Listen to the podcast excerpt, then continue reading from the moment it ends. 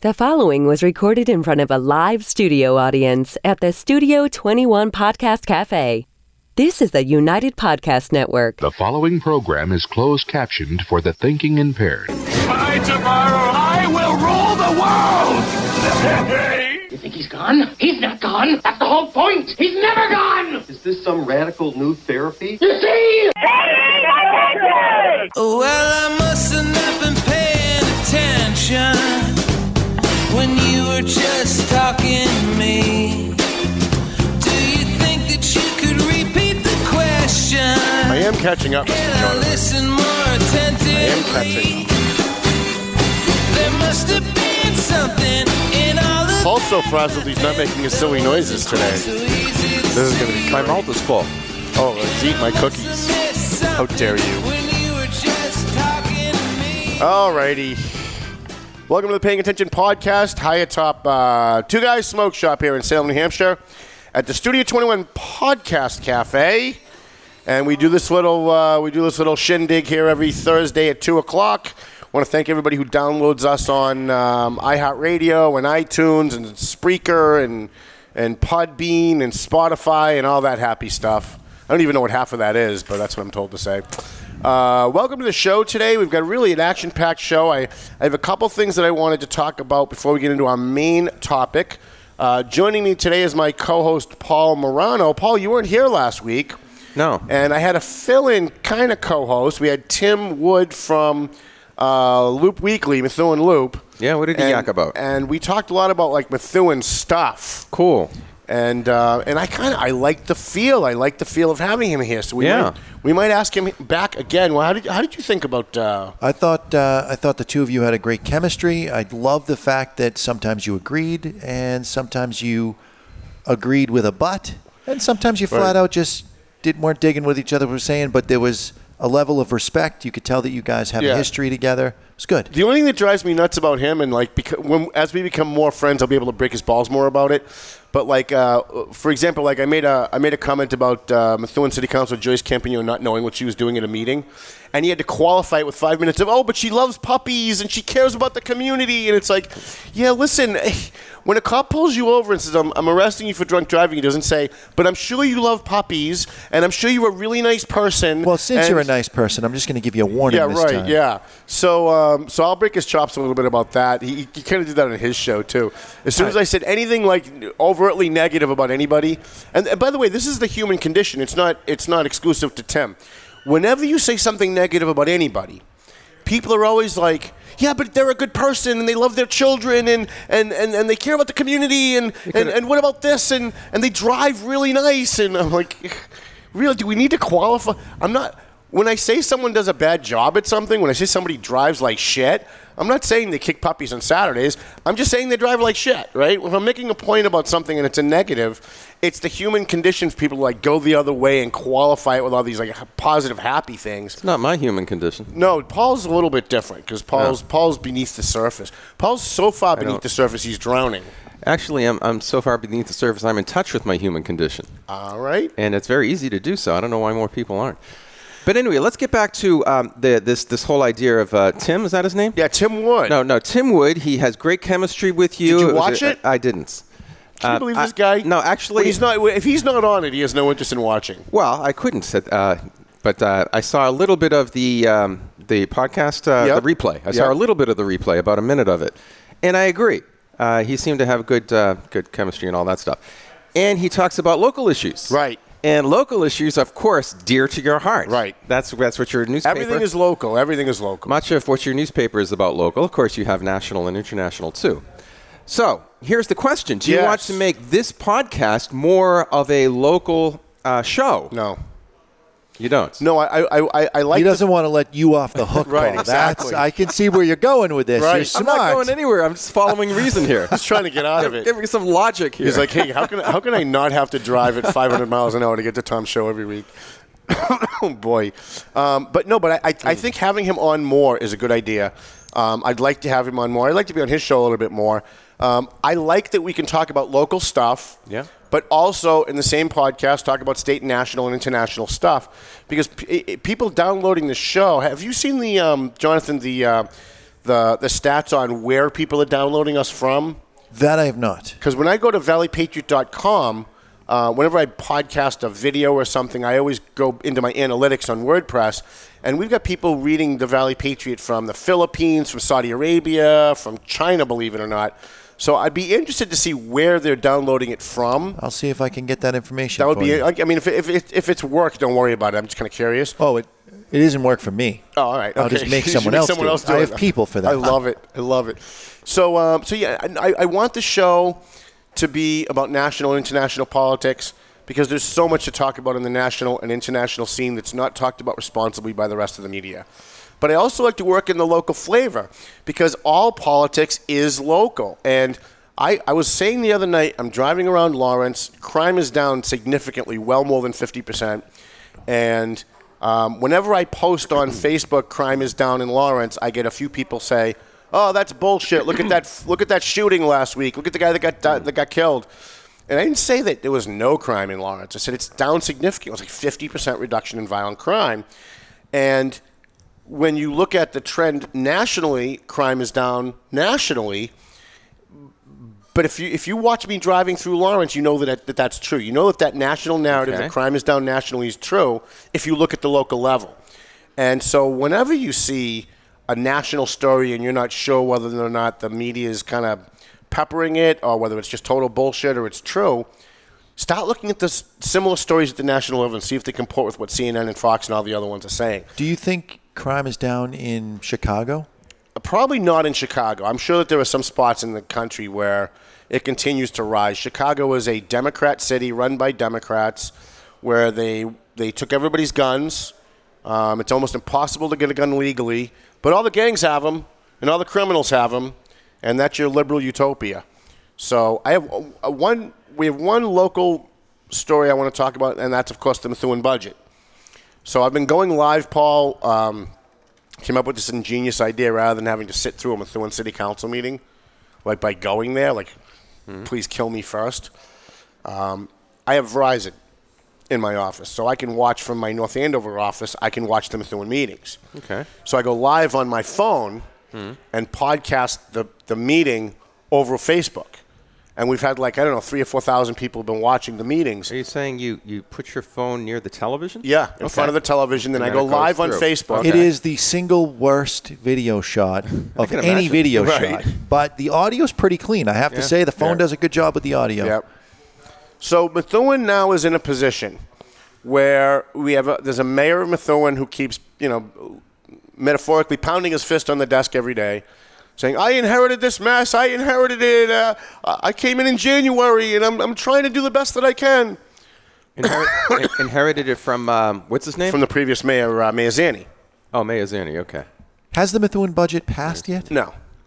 So last night they were supposed to take a vote on the budget. And of course, the mayor wasn't ready, school department wasn't ready, police department's not ready. Nobody's ready. They've had since January. This should have been the number one priority of every single elected official, and I'm not just picking on the mayor, all of them. This should have been their number one friggin' priority since January. Every waking moment should have been spent trying to get, make sure that this budget was right.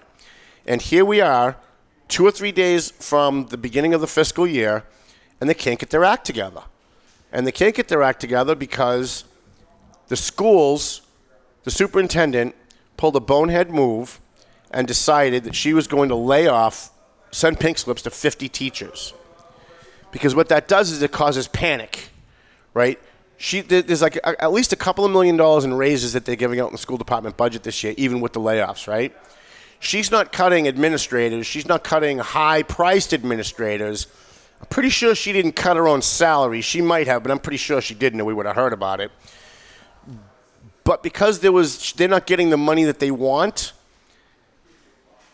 she cut 50 teachers. She sent out pink slips to 50 teachers, which meant a whole bunch of kids who were who were given talking points by their parents stood up at meeting after meeting after meeting and said, "You're destroying education. Children are the future. We're the future. Look what you're doing to us." And so it caused a lot of people to start focusing on the police department because the the the real the real goal of all this was to get the city officials to take money from the cops and give it to the schools. That's what it was about. So they've been shaming the, the Methuen Police Department over their salaries. But let's review. The current mayor was on the city council for the last six years. He voted for all those budgets. He voted for every budget that got us to where we are, as did the other the other city councils that are incumbents. So to sit there and pound your fist metaphorically and say, "I inherited this mess," that's just a lie. Well, how did he vote? It's not a. mis- It's not Did a. he vote for He it? voted for all. He voted for almost all of them. Right. He voted for almost all of them. He, he might have voted for actually all of them, but I don't want to say 100 percent all of them because maybe he maybe he missed one vote, and I don't want you know I don't want another lawsuit. So because he I got something voted himself into the problem Yes. that he inherited. Right. He created the problem that he inherited. He certainly was one of the people who caused the problem. And here's the thing when the vote came last year to ratify these contracts, you had five of the nine member city council who had personal conflicts of interest. One councilor's husband's a cop, one, cousin, one councilor's son is a cop. So you have, you have all these conflicts of interest. And because you had the majority, five of nine, who had a personal conflict of interest, they invoked this secret rule that nobody knew existed called uh, the rule of necessity. Now, what I call the rule of necessity is the rule of corruption. Because what this supposed rule of necessity says, and I'm not sure how legal it is, and it might be, but only in the world of politics could be. The rule of necessity, Paul, says that if you've got a majority of a board that have conflicts of interest, everybody can just vote. Because then you don't have enough people to vote on anything, right? Okay. So if everybody has a conflict, if everybody's got their hand in the pie, if everybody's family has their hand in the pie, then yeah, no problem. It's a rule of necessity. We're all just going to vote to give everybody raises, and that's pretty much what they did. Now, in a town like Methuen, it's not a it's not a massive town. Right. You would think that you'd want to hire as many people that live in the town to be cops. Right. And you're going to end up with obviously people that live there running for the different offices for the town. So you're going to end up with some conflicts. Mm-hmm. Right.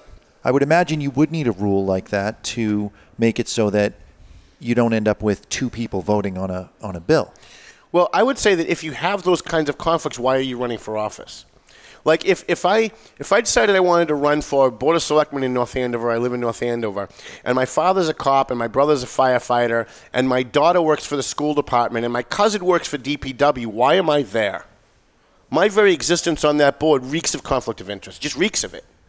But what if those people are coming to, uh, you know, a family outing and they're complaining about how the city's corrupt and things are going wrong, and maybe you feel like you need to step up and help end the corruption and, and, and take a step in the right direction? Yeah, but how do you take a vote? How do you make? How do you?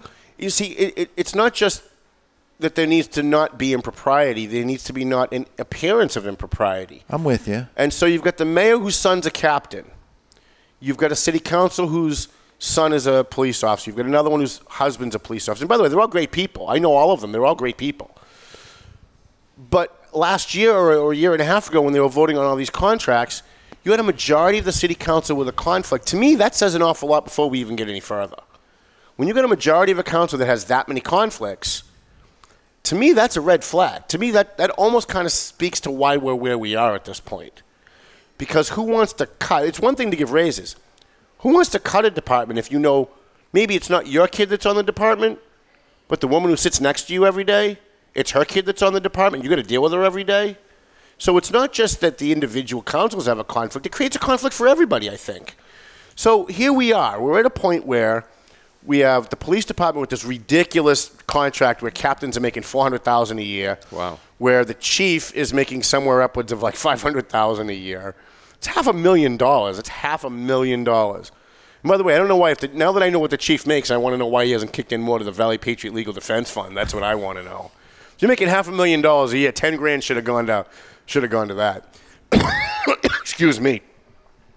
I actually got through a whole show without doing that last week. Um, so what they did is they got together last night. They were supposed to have a full budget. The mayor promised at the meeting prior, which was the night before, that he was going to either submit a full budget with the police department budget segmented out and having a 30-day budget for just the police, which I don't think was legal, and I think DOR said it wasn't legal. Or he was going to do a 30-day budget for the entire city. Now, at the end of the day, regardless of whose fault this is, it was probably a good idea to go with the 30 day budget because that now gives them 30 more days. Like, I don't understand why they, they're from January till today, they need 30 more days. But okay, we're here and they're still not ready. Uh, mostly because people like Joyce Campagnone and Steve Saba are all interested in like attacking Jessica Finocchiaro about Facebook posts rather than talking about budgets. Yeah, all that kind of nonsense has been going on since January. So if you added up all of the minutes that they spent on stupid shit that had nothing to do with the budget, and they actually spent that time on the budget, they might have been ready by now. But they're not. So the mayor put forth a 30 day budget. Everybody pounded their fist and said how horrible it was. Why aren't we ready? Why aren't you communicating? But at the end of the day, everybody except for Jessica voted for the 30 day budget. So you had a seven, eight, I think it was an eight to one vote that Methuen now has 30 more days to get their friggin' act together. And I hope that for the next 30 days, instead of attacking people about Facebook posts, instead of being mean to Jessica because she's doing more work than everybody else and making them look bad by default, um, maybe just, I don't know, focus on the budget, focus on cutting spending, focusing on trying to get additional revenue in. And I know the mayor is trying to renegotiate the police contract. He stated last night if the police don't come to the table and they don't agree to some of the cuts that he wants, he's laying off captains, lieutenants, sergeants, and Wow. he didn't say a shit ton, but I'm going to say a shit ton of, of patrolmen. So if I don't get my way, I'm going to make everybody else pay. You'll have less public safety. You'll have less people to protect you on the street. Well, what what is his way? Is it is it to take that money and bring it back to the uh, school system? Yes, Oh, so so that's what he wants to do. that's what he wants to do now. All right. So And- he's he's partly responsible for all of the money that's going towards the police department. But Right. now he wants to change change uh, gears and right. go, go the other but way. But the police All have a contract. The contract was ratified by him and previous city council, signed off by the previous mayor. So he wants to nullify this contract. So yeah, he wants he wants the police to say, okay, we want to we're, going to reopen the contract and renegotiate these terms. And my understanding is that the police at several points have said, yeah, we're willing to do that, you know, depending on what you want to cut, but we're willing to sit down and negotiate. And apparently, it hasn't gone. and the mayor is saying, Very well, if we can't do it my way, then all of these uh, all of these job cuts will have to Right, happen. right. Right. So that's where we are with the Methuen budget. Um, I think that there have been some shining stars that have come out of this. I think Eunice Zeigler has come out uh, as probably one of the most responsible, uh, most reflective, and least grandstanding of all the counselors. I think she's done, and she's a freshman. Um, and and I'm I'm I supported Eunice. I had no idea how good she'd be. Now I'm really glad that I supported her. I think she's doing an amazing job.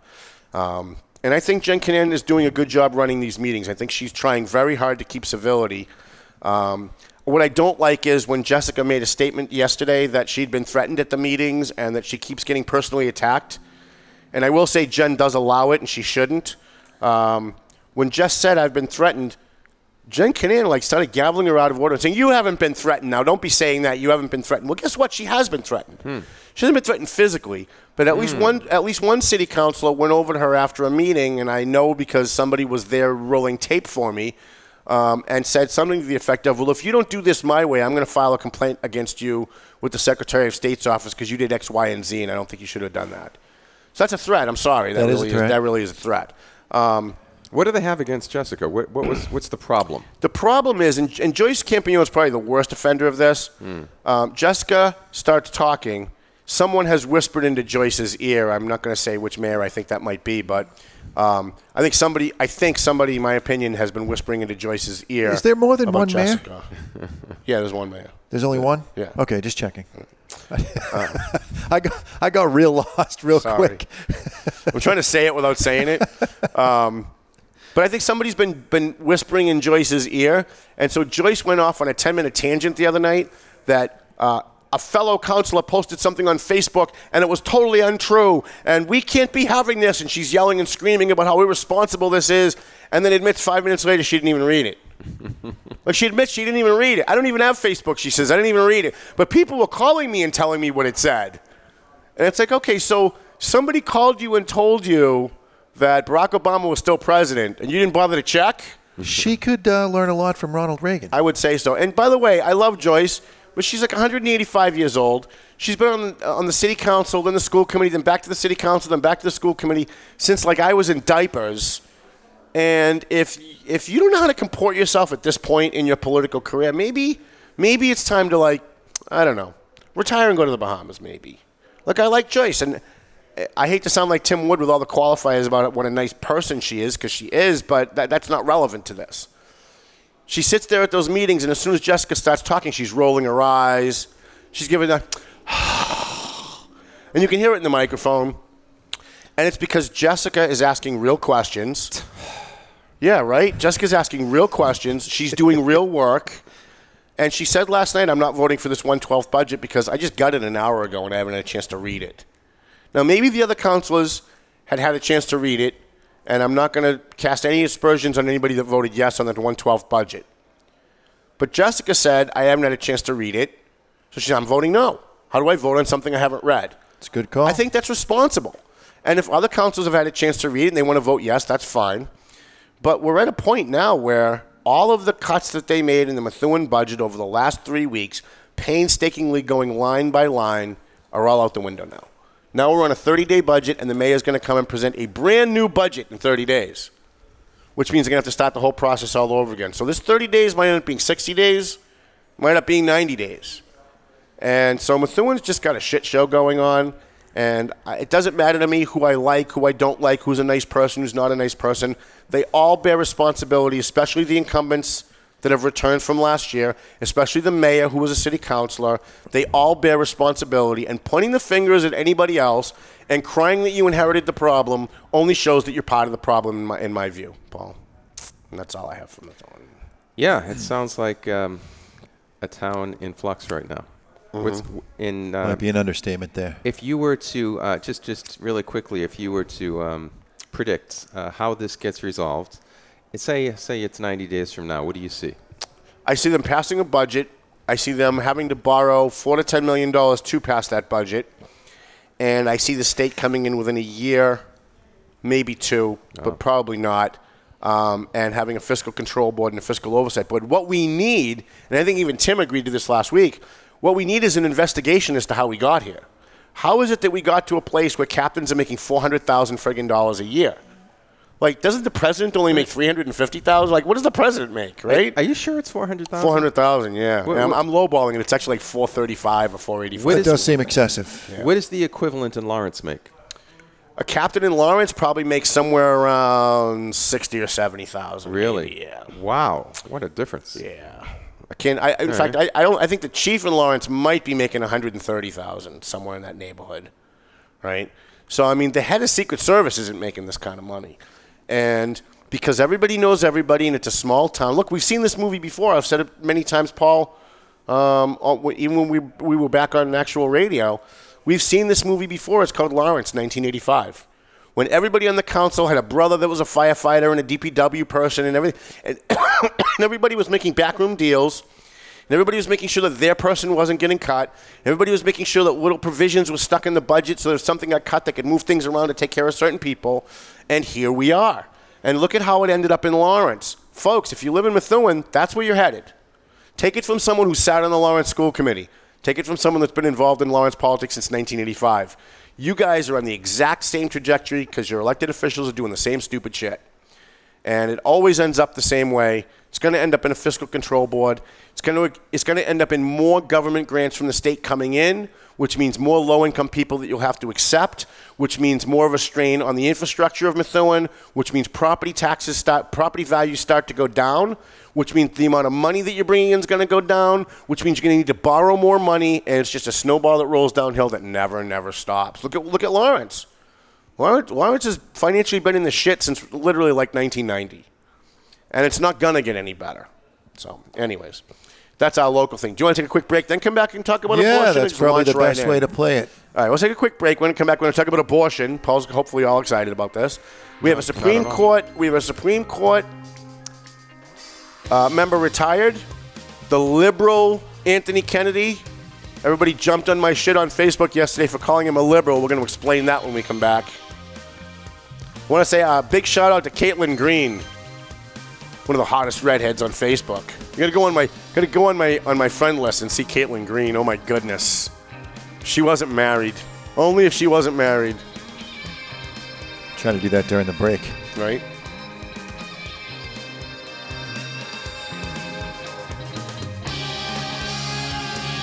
A and M Auto Body. We got our friend Angelo over there. Angelo Memolo over there. He does great work on your car. So if you got a ding in your car, somebody hit you, you got a mechanical problem, you bring it to A&M Auto. He's on South Broadway in Lawrence on Inman Street. Angelo will take care of you.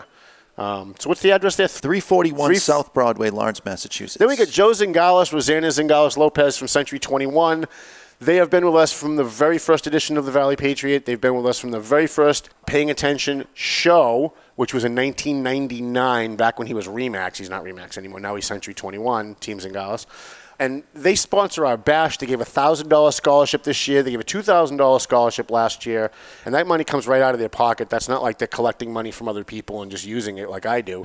They actually took money out of their pocket. So I don't know why these guys love me so much. I really don't.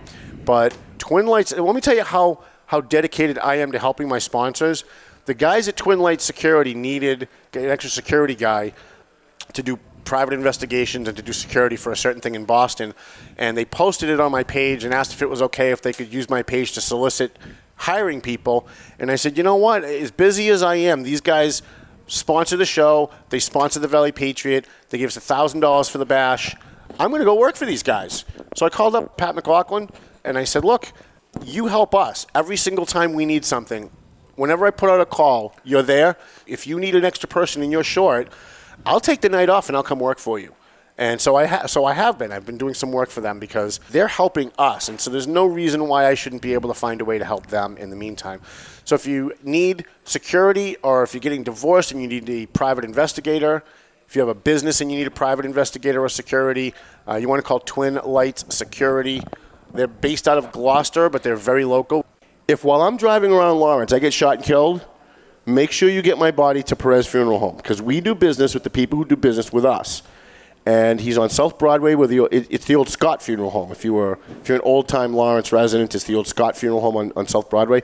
Perez Funeral Home at 298 South Broadway in Lawrence. Um, you can they do crematory services. They do all the stuff that they're supposed to do, right? And uh, Mike's a, a big fan of the show. He followed us when we go live.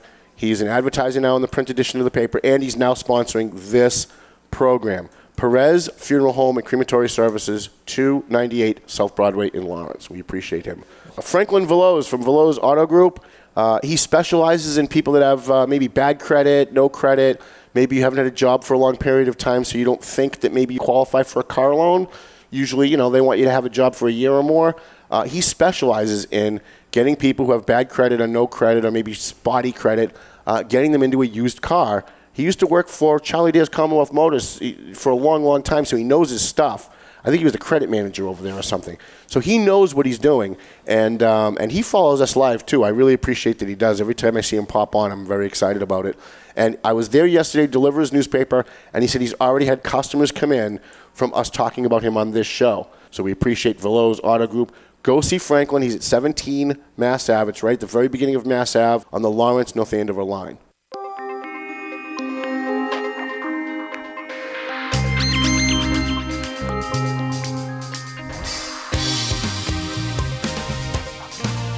Alrighty then. We are back on the Paying Attention podcast. Thank you everybody for listening. Uh, we had a we had a Supreme Court member retire yesterday, Anthony Kennedy, a liberal judge, and I posted on Facebook, Paul, that liberal judge Anthony Kennedy has retired. And immediately people started jumping all over me. How could he? He was appointed by Reagan. How could, how could he be liberal? Well, if you read the Constitution and you find abortion in there somewhere, or gay marriage in there somewhere, or Obamacare in there somewhere, guess what? You're a liberal judge. Because there's either, you're either a constructionist judge who believes that the text says what it says and doesn't say what it doesn't say, or you're a liberal judge who wants to legislate from the bench and find ways to get the outcome that you want by twisting words to mean something they don't mean.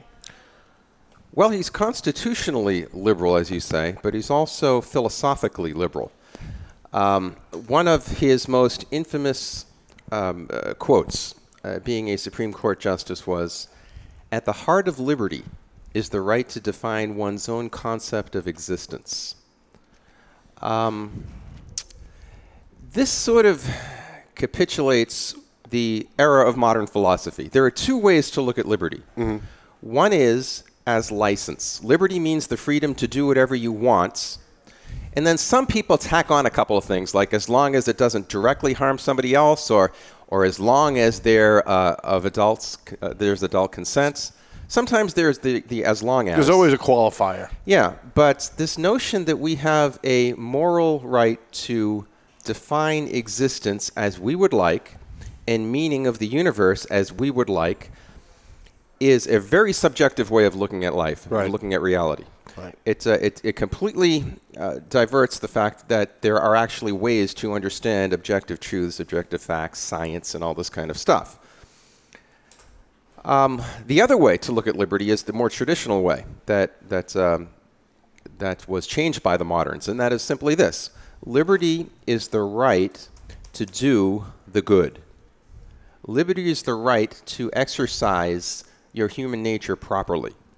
And hence, you, you get human rights out of this notion that Right. there is a human nature, that it's I'm against human rights, by the way. that it springs from that certain rights spring from certain uh, certain uh, uh, uh, precepts of our human nature. So, in other words, I- I'm a creature that eats, right? Right. All right. So I have a right to food. I am a creature that thinks. I have a right to education. Well, you don't have a right to food. Well, I have a You have a right to food. You don't have a right to my food. I have a moral right to food. I'm not talking about what the government should give me. I'm just simply saying that there are certain goods that fulfill natural human inclinations. Um, and Try not I- to get so So far the government surface can't stop you don't- from killing a squirrel and eating if you're destitute. I'm not even talking about the government. See, this is this is the modern way of thinking, and you're very enmeshed in it. Yeah, yeah, Jonathan. The- how dare you? The modern way of understanding liberty is what will what can I get away with before the government stops me? Right. That's that's the question. That that's not that should not be the question. The question should be what is reality and how do I conform myself to it?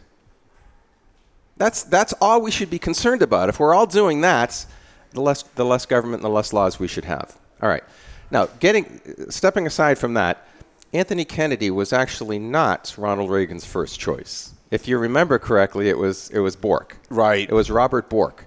Boy, what a shit show that was. And Senator Kennedy and the whole Democratic gang at the time uh, didn't want Bork because they, they were scared to death that Bork would be a vote against abortion. right. So they did whatever they could to get rid of Bork, and they were successful.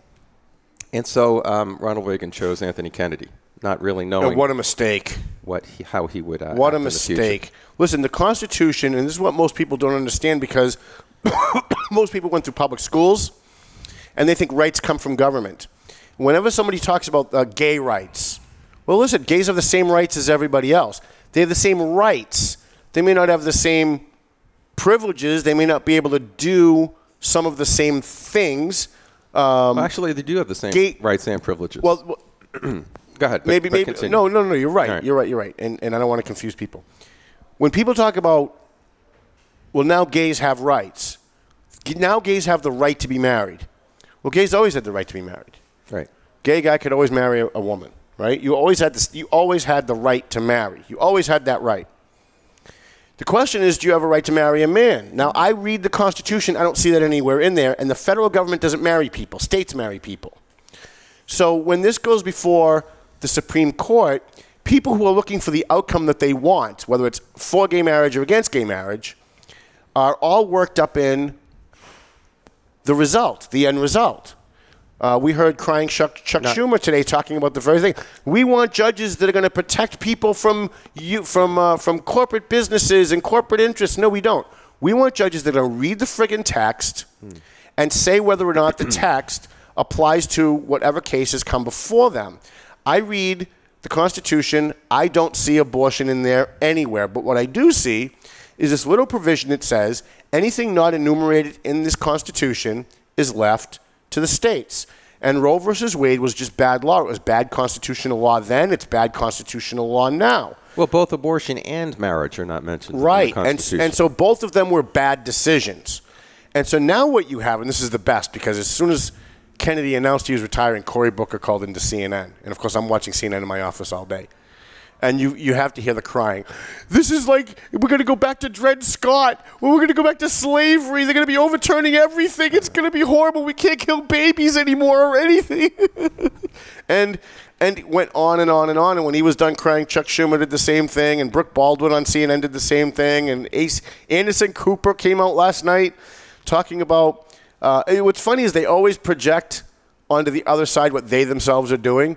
So Anderson Cooper comes on and starts talking about how um, the Trump base wants conservative judges that are going to bring the country to the right. Well, that, that might be true, but none of that is relevant. What Trump wants and what most of the Trump supporters want, as a Trump supporter, I can speak, is we want a judge that's going to read the text and apply the text to the case that's before them. And these people who cry about a they they they they've inve- the liberals Paul have invented this concept of a living I breathing know. document. I know.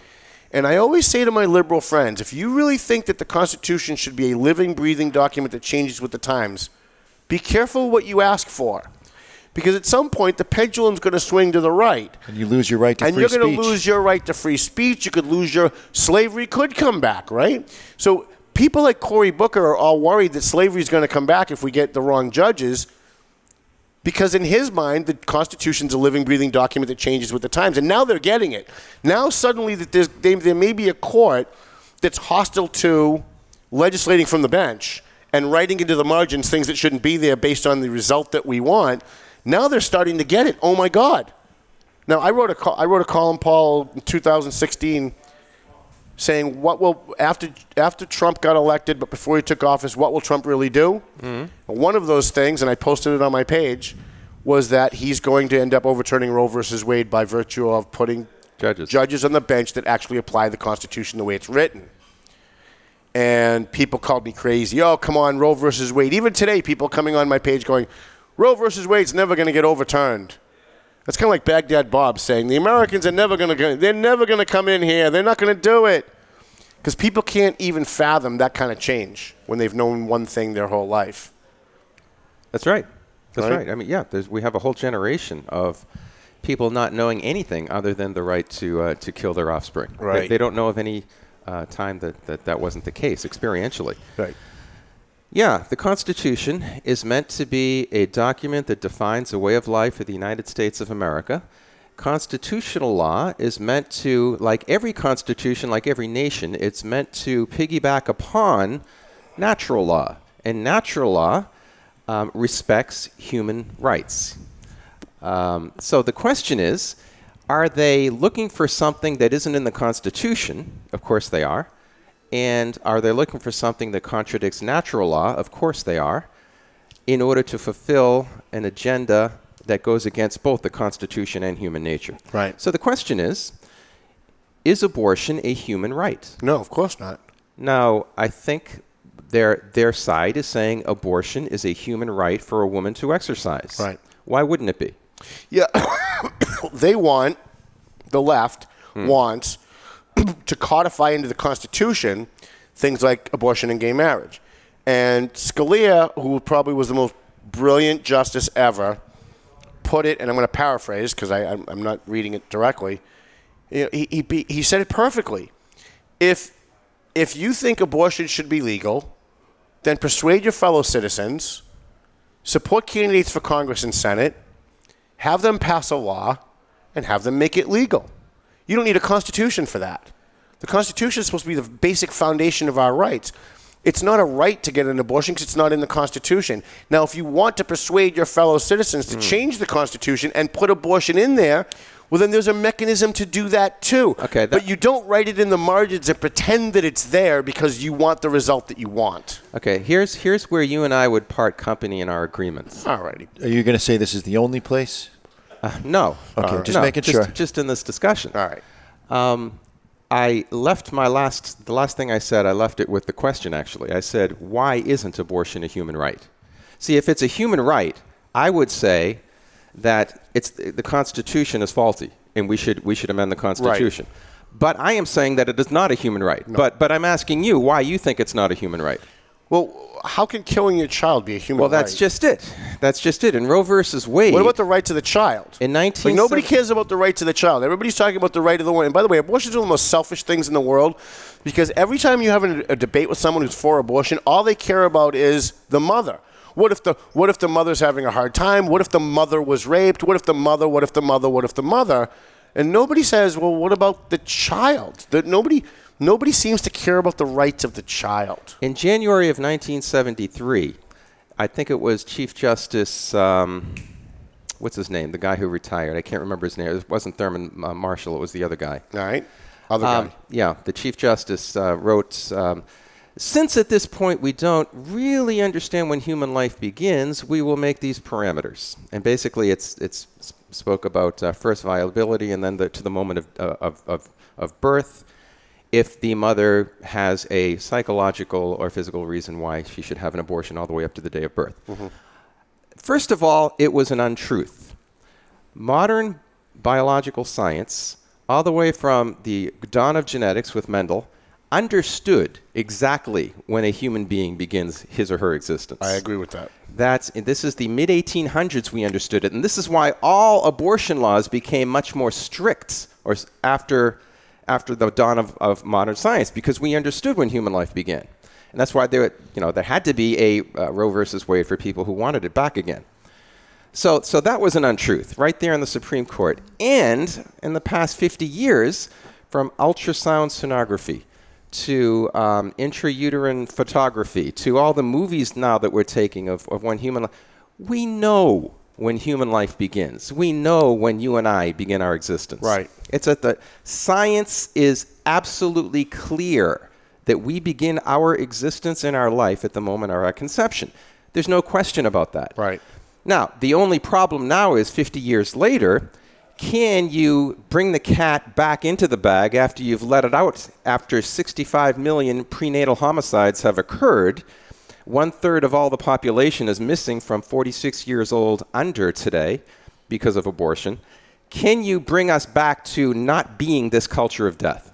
And I think that's what a lot of people fear. I'm not too sure. I think Trump would need like 10 years as president to make that happen.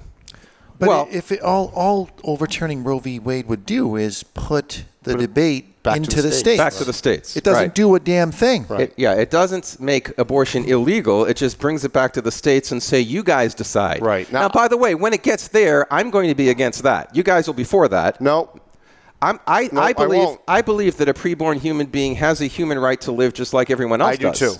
So I don't even think states have the right, the moral right or the legal right, to uh, to codify abortion. Yeah, I, I, I'm with you on that. I know you All think right. that I'm probably not, but I believe that abortion is unconstitutional. Not only is it not constitutional, it's unconstitutional. It's anti-constitutional. The Constitution guarantees that our, that our life, liberty, and property will not be taken away without due process of law. And we know that life begins at conception. And nobody is giving due process to the unborn child before it's being killed. There's no advocate that goes into court that says, listen, Your Honor, um, if this woman brings the baby to term, there are people that are willing to adopt it. Um, I want to advocate for this child. There's no due process at all for that, for that unborn baby. So, as far as I'm concerned, because I actually read the Constitution and know what the text says and know what our founding fathers meant when they wrote it, no life can be deprived by the government or advocated to be or paid for to be Without due taken by- process of law. Without due process of law. So until we have due process for the unborn, I'm with you, Paul. Even when even when it get Roe v. Wade gets overturned and it goes back to the states, I'd like to see another challenge to the United States Supreme Court saying that the states don't Yeah. have the right to allow abortion because it violates the United States Constitution. The Human Life Amendment, perhaps. Right. But What about uh, in the case of self-defense? yeah, that's a that's a good question, and that would that would the bring up- mother make that argument? That would bring about due process of law. If there is any situation where this preborn child threatens my life, can I can I uh, you know have self-defense as a as an argument to to terminate the child? if someone came up to me and Yeah. put a needle in my arm and Yeah. started connecting my blood up to their blood, would I have a legal right to shoot them? Yeah, sure. Dead. Uh, I wouldn't say dead. I you have a The legal Paul right- doesn't, Paul doesn't like No, you have a legal right to stop them from doing it. Yes. And if they continue to do it and I have to shoot them, and I shoot them and they die, Paul wants you to shoot them in no, the no, leg. no. If, if your if your only recourse, I can't even take you serious. I'm ser- Not you, I- Paul. I, him. am serious. Paul wants you to Well, shoot who them in the leg. who can ever take Tom seriously? That's true. Now, yes, I would say that if your only recourse uh, in stopping this person from gravely harming you is to deal him a fatal blow, then you're justified. Mm-hmm. Okay, well, in the case of a be- woman, between woman and child, it's a whole different thing because the child is totally innocent. The Only- other guy isn't. The child is not an unjust aggressor. The other guy, the other guy is. well, I, the, a woman could make the argument then that the sperm was the unnecessary aggressor. Well, keep your legs closed. She wants to kill the sperm. keep well, your legs closed. Well, let's It's not her problem. It connected with let's, the egg. let's speak scientifically truth uh, scientific truth then is is the sperm the human being that the embryo is scientifically the answer is absolutely not one is an actual human being that's growing the other one is a gamete or a reproductive cell so they're not the same thing I think it's interesting that people who talk about rights don't know anything about rights. Whenever they say, well, a woman has the right, only the woman should have the right to say whether or not she terminates her pregnancy, i.e., kills her baby. However, if the woman decides to keep the baby, it's the man's responsibility to pay for it for 18 years. So the guy has no say whether or not she terminates it or brings it to term, but he's fighting, he's he's respons- she has the rights and he, only he has the responsibility. And that's that's where I see a total contradiction in our society. There is a war on men. It started with all with all this abortion stuff. That men have no rights. So if I get someone pregnant and I say, no, no, no, please bring it to term, and she says, no, screw you, I'm killing your baby. You have no say. Only I can have a say in it. But on the other hand, if I say to her, no, no, I don't want you to have that baby. I want you to terminate the pregnancy. I don't want to pay for it for 18 years. She could say, screw you, you're paying for it for 18 years. And she's the only one that gets to make that decision. I think Yeah, that decision should be made by both. the injustice is on many levels, as you mentioned. Now, it's interesting how the the retort to that is that it's the it's the woman's body, and she has a right to do with her body. All right, now The baby's not her body. It's a whole separate entity. two very important things to say about that. Number one is what you said. You're not actually terminating your body. You're terminating a third party's body. Right. The baby's body. So so Otherwise, she'd be killing herself. exactly. Right. Secondly, um, you don't have a right to do whatever you want with your body. Right. As soon as you do something that creates another human being, you have a inherent intrinsic responsibility to that human being for at least 18 years. Right. Not only the mother, but the father, like you said. Right. He, he cannot do what he wants with his body for the next 18 years. Listen, He- wait, wait, wait. Let me just get this Okay. point out. If he wants to do with his body to sit down on a couch and maybe to work part time to, to pay his own bills and to smoke cigarettes and just to enjoy life, he can't do that with his body for the next 18 years. He doesn't have a right to do whatever he wants with his body. Right. As soon as another human being is created, we have inherent responsibilities of which we need to direct our bodies in certain ways. And and this whole concept of a woman should be able to do what she wants with her own body, well, she can't now.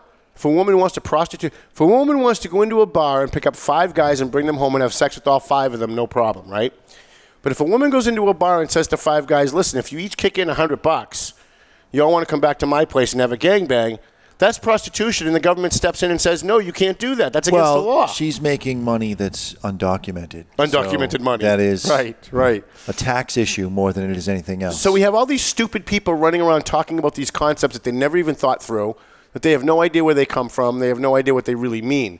A woman has a right to her own body. No, she doesn't. She can't prostitute herself. There's a lot of things a woman can't do with her own body. There's a lot of things we all can't do with our own body if we want to. There are drugs that are not on the market because the FDA has not approved of them.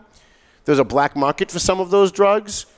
If you're dying and you decide to take one of these experimental drugs, they could put you in jail. So you don't have the right to do what you want with your own body. But somehow men and women are supposed to be the same. On the other hand, women are supposed to have these supreme rights. That men, by a the way, don't have the right but have the responsibility to pay for. Yeah, it's this is part of the what I first started out with that you guys didn't understand, and I probably didn't um, I didn't articulate it well. But it's a false understanding of liberty to think that you have a right to your own body to do whatever you want with it. Right. It's a false understanding of liberty. We don't. We are, as a species, we are interdependent. And if there's another person depending on us uh, that we have created, then we have a right, uh, we have an obligation to uh, to see to it that their goods are met. Right. And those goods might be adoption if they find that the most loving choice. Sure. But it has to be something you can't take can't take an entire a human being's entire future away from them I know the, a couple of abortion. I I know a couple that's been trying to adopt for five years. They've been on a waiting list for five years. Yeah. There are plenty of people who are willing to take in babies, take in children, and adopt them. There aren't enough babies or children I to be adopted. I don't think that there would be a five-year waiting list if um, if abortion didn't uh, occur so, I agree. so much. I It just agree. wouldn't happen. Now there, the, there is this whole thing with the Supreme Court now. The liberals, especially on CNN, all the Democrats, they're all crying. Um, he's going to put in right-wing judges. This is Nazism. Uh, you had all kinds of protests yesterday in Oregon. Um, our entire government structure is unraveling. And as soon as Anthony Kennedy announced he was resigning, I looked at that and said, I hope this isn't the camel, the last straw on the camel that unravels our government. Well, because you have people that have two different differing points of views. One, the stupid point of view that nobody ever thinks thinks through, which is we want judges that are going to give us the result that we want. The Constitution's a living, breathing document. Then there's the point of view of smart people who actually read the Constitution and know what it says and why it says it, who say, no, it doesn't matter what the outcome is. What matters is what the Constitution says. Now, I've disagreed with the courts on many things because I didn't like the outcome. But when you go back and you look at the text, you go, you know what? But the Supreme Court was right to rule that way because that's what the text says. And if you don't like it, there's a mechanism to change it. It's not writing in the margin, okay, well, we like abortion, so we're going to we're going to add that in. Well, we think gays should be allowed to be married, so we're going to add that in. No, you get two thirds of the states, you get a constitutional convention, and you change the Constitution. Or, as Scalia said, you don't need the Constitution. You persuade your fellow citizens, and you have your legislature make it legal, and provide for whatever it is that you think is that should be legal. to uh, the progressive mind, and I put that in quotes because it's really regressive, to the progressive mind, sanity seems literally like na- Nazism. Right. That's what it seems like. I think and- I think that it's a little overgeneralized because of social media. I think Facebook has been mm. the bane of our existence since its creation. I've got 5,000 friends or followers on they're not friends, they're acquaintances, but followers on social media. 10% of them are absolute batshit crazy on the left. Mm-hmm. And 10% are absolute batshit crazy on the right. And the rest of us live in the middle In the real world. and and really don't care all that much about the far right point of view and the far left point of view, but both sides are dumping us onto the other side because we don't agree 100% with their philosophy. And I think this is the problem with social media. No one would dare Well- come up to my face and have a debate like they'll have on Facebook, face to face, and not because I'm violent, not because there's a fear of me, Because but they're because cowards. they don't have the balls Right. to put their real thoughts up against real facts face to face. They've got to be able to Google every single thing and let the New York Times or Fox News defend their scenario. Right. Paul, who would you like to see replace Anthony Kennedy on the court? I've been actually kind of thinking about this the last 24 hours. I have no idea. You have no, you have no, No. you have no guy that you say like, okay, that's one guy I'd love to see after like As Ted a- Cruz or No, I mean- Marco Rubio or Well, uh, Cruz is a lawyer, right? Yeah. I think he is. I, I, he's not on that list of uh, t- uh, Donald Trump's. probably not. But list. but neither was Gorsuch originally. He was added in after. Yeah. So I think I think Cruz would be a good uh, Yeah? Supreme Court justice. yeah, I, Who's the, Why, I've been who's thinking the, about the um, Huckabee? Huckabee. I don't know if he's a lawyer, but I would like to see think he's Huckabee on the on the court. I, I as long as it's someone who's going to go in and read the read the Constitution, read the text, and then when they're deciding a case, whether it's a death penalty case or whatever, and just apply the text as it's written from the from the f- the intent of the founders. I'm a strict constructionist. When the legislature in Massachusetts passes a law that says drunk driving is against the law, that's not supposed to change with the times. There's no, oh well, you know, we've we, we've we've become enlightened over the last 20 years, and drunk driving is not such a bad thing anymore. So that rule doesn't really mean what it says. No, it means what it says. It says what it says, and it doesn't say what it doesn't say. Until it's changed. Right until you change it. So you go Yeah. out and you change it. I had somebody on Facebook yesterday say, uh, "Well, Anthony Kennedy, uh, with the with the abortion and the gay marriage thing, maybe he just grew a heart." And I said, "I said no. Maybe you're right. Maybe he grew a heart, But What? But if but if you grew a heart on those topics, resign as a jurist, run for legislature, become a state, become a U.S. congressman or a senator, and then you can push all of your things that you feel in your heart. But if you're a jurist, your job is to look at the text and apply the text as written. I mean, there are certain things in the Constitution. We've outlawed slavery. If if the Constitution's a living, breathing document, and suddenly we become a right-wing totalitarian country, well, then we don't have to change the Constitution. We have to get rid of the Fourteenth Amendment. We'll just say, well, you know, times have changed, and so now we can we can count black people as one third of a person, and black people can be, or maybe white people, or maybe Asian people can be slaves and it's it's a very we are marching toward a very scary end because 50% of this country gets it. The other 50% of this country are traitors. They want socialism, they want some other ism, but You they don't what I want they don't want capitalism and they don't want a constitutional republic. This is what I was thinking on the way up here, as I have been for Why the hell do I do this? Uh, other than that, um, as I have been for the past year or two, and that is, I wonder if there's any a miraculous way that we can get together and say, let's divide this country. Let's divide it land-wise. And All the liberals on Yeah, the West yeah. Coast. on the left, why don't you go over here and we, we'll take this and just sort of.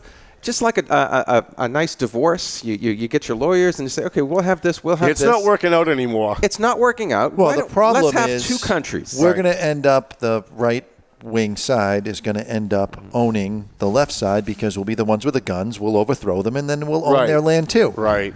Yeah, but they've got all the money. They've got Hollywood. They've got they've got lots of money on them. I'll tell you what.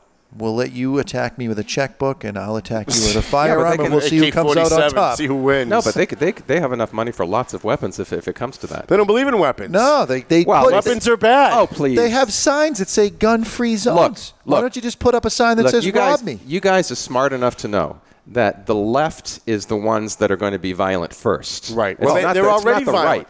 They're already violent. Every- Look at the, viol- the left wing violence all every of, day. all of the mantras on the left are the exact opposite of what they actually believe. Right. The the, the tolerance are the most intolerant among us. The the you know the those who claim invi- um, that that they hate violence are probably the first ones that are, that are going to be violent. And all you have to do is look at what's happening lately. Right. With Sarah Sanders, with with all the other folks Right. that uh, are being harassed. It's uh, it's getting pretty sad. we are at a tipping point in this country, and I, I have a better solution than dividing the country up. I say if you're one, if you're a socialist, get the fuck out and go to a socialist country in, in go to England. There are people in prison for saying things on Facebook that the government doesn't approve of. There are people who are literally sitting in prison cells because they said they don't agree with gay marriage or they say they don't agree with Muslim migration. Whatever it is that they said that the government doesn't approve, they're in prison for it. So if you really want socialism, go live under it for a little while. Go to Germany, go to England, go to Portugal, and then you will have the utopia that you want. You can live under the rule that you say you want.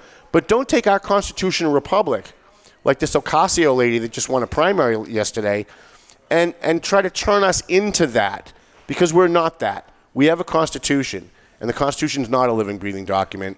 It Well- says what it says, and it means what it means. The uh, the process of turning us into that already started about 50 years ago. So what do you do about that? Well, we, we have to stem the tide. I don't know. I don't know that we can stop it. I think we've mm. lost.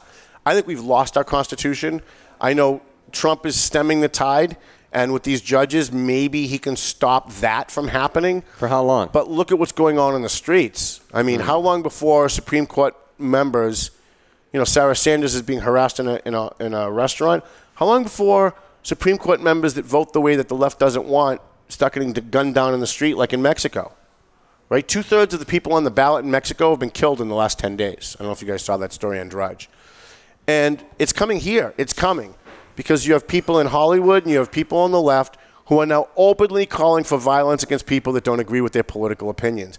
And by the way, why wouldn't they? If they really think that Trump is a Nazi, look, if there were real Nazis in this country trying to take over, I would be calling for violence against them too. The problem is that they're wrong and they're idiots. People who are conservative are not Nazis. Donald Trump's not a Nazi. And by the way, if you think he's a Nazi, why do you want him to take all of our guns? Going back to a discussion we had a couple of months, a couple of weeks ago. That's right. Right. On the one hand, they, the Trump's a Nazi, the Republicans are Nazis, and by the way, give Donald Trump all your guns. Wait, what? Does, doesn't that make them Nazis? I think, kind of. Just me, Yeah, I guess. Well, logical consistency is not uh, not really valued by the left. But I would say this too: life is a wonderful thing. It's precious. It's beautiful. Um, let's just um, try to um, treat it the way that it's supposed to be treated, as something inviolable, Something sacred. something sacred, something Right. inviolable, something that science makes crystal clear that begins our life cycle begins at conception, it ends at natural death. Let's respect each other from conception to death. Let's do it. Uh, I, That's that's love. That's loving your neighbor. that's great, but you, you, you have half the country that doesn't want to do that. Well, then half the country doesn't want to love their neighbor, and that's very very sad. No, they don't. Listen, we had Kim in here, Kim uh, Anderson last week. She needs a kidney. Uh, if you know anybody who might be interested in donating a kidney, she's got about six months. She's O positive. She's O positive. You can email her at kimkidney1960 at gmail.com. Um, and she will. They will get in touch with you. If, and by the way, their insurance will pay for all of your stuff. That's right. So um, we're, we're, we're praying and we're hoping that Kim gets a kidney. Um, we're glad that she was able to come on and share her story with us last week. Uh, I'm going to be with Lenny Clarke tonight in Boston at Laugh Boston. I'm going to be doing an interview with Lenny Clarke. Uh, he's going to be in Lawrence July, I think 27th, but it's somewhere in July he's going to be here in Lawrence. Um, so uh, I'll see you guys tonight. I'll probably go live. Paul, thank you for coming in. Thank you. Mr. Jonathan, thank you for being the voice of God. We have uh, Rich Russell always comes in and hangs out with us. We Listen to Beneath the appreciate, uh, Surface Monday night, 10 to 11 p.m. WCAP Radio, or just look it up, Beneath the Surface with Paul Morano. Melvin Taylor says go home, so go home already. The views and opinions expressed by the hosts, guests, or callers of this program do not necessarily reflect the opinions of the Studio 21 Podcast Cafe, the United Podcast Network, its partners, or affiliates.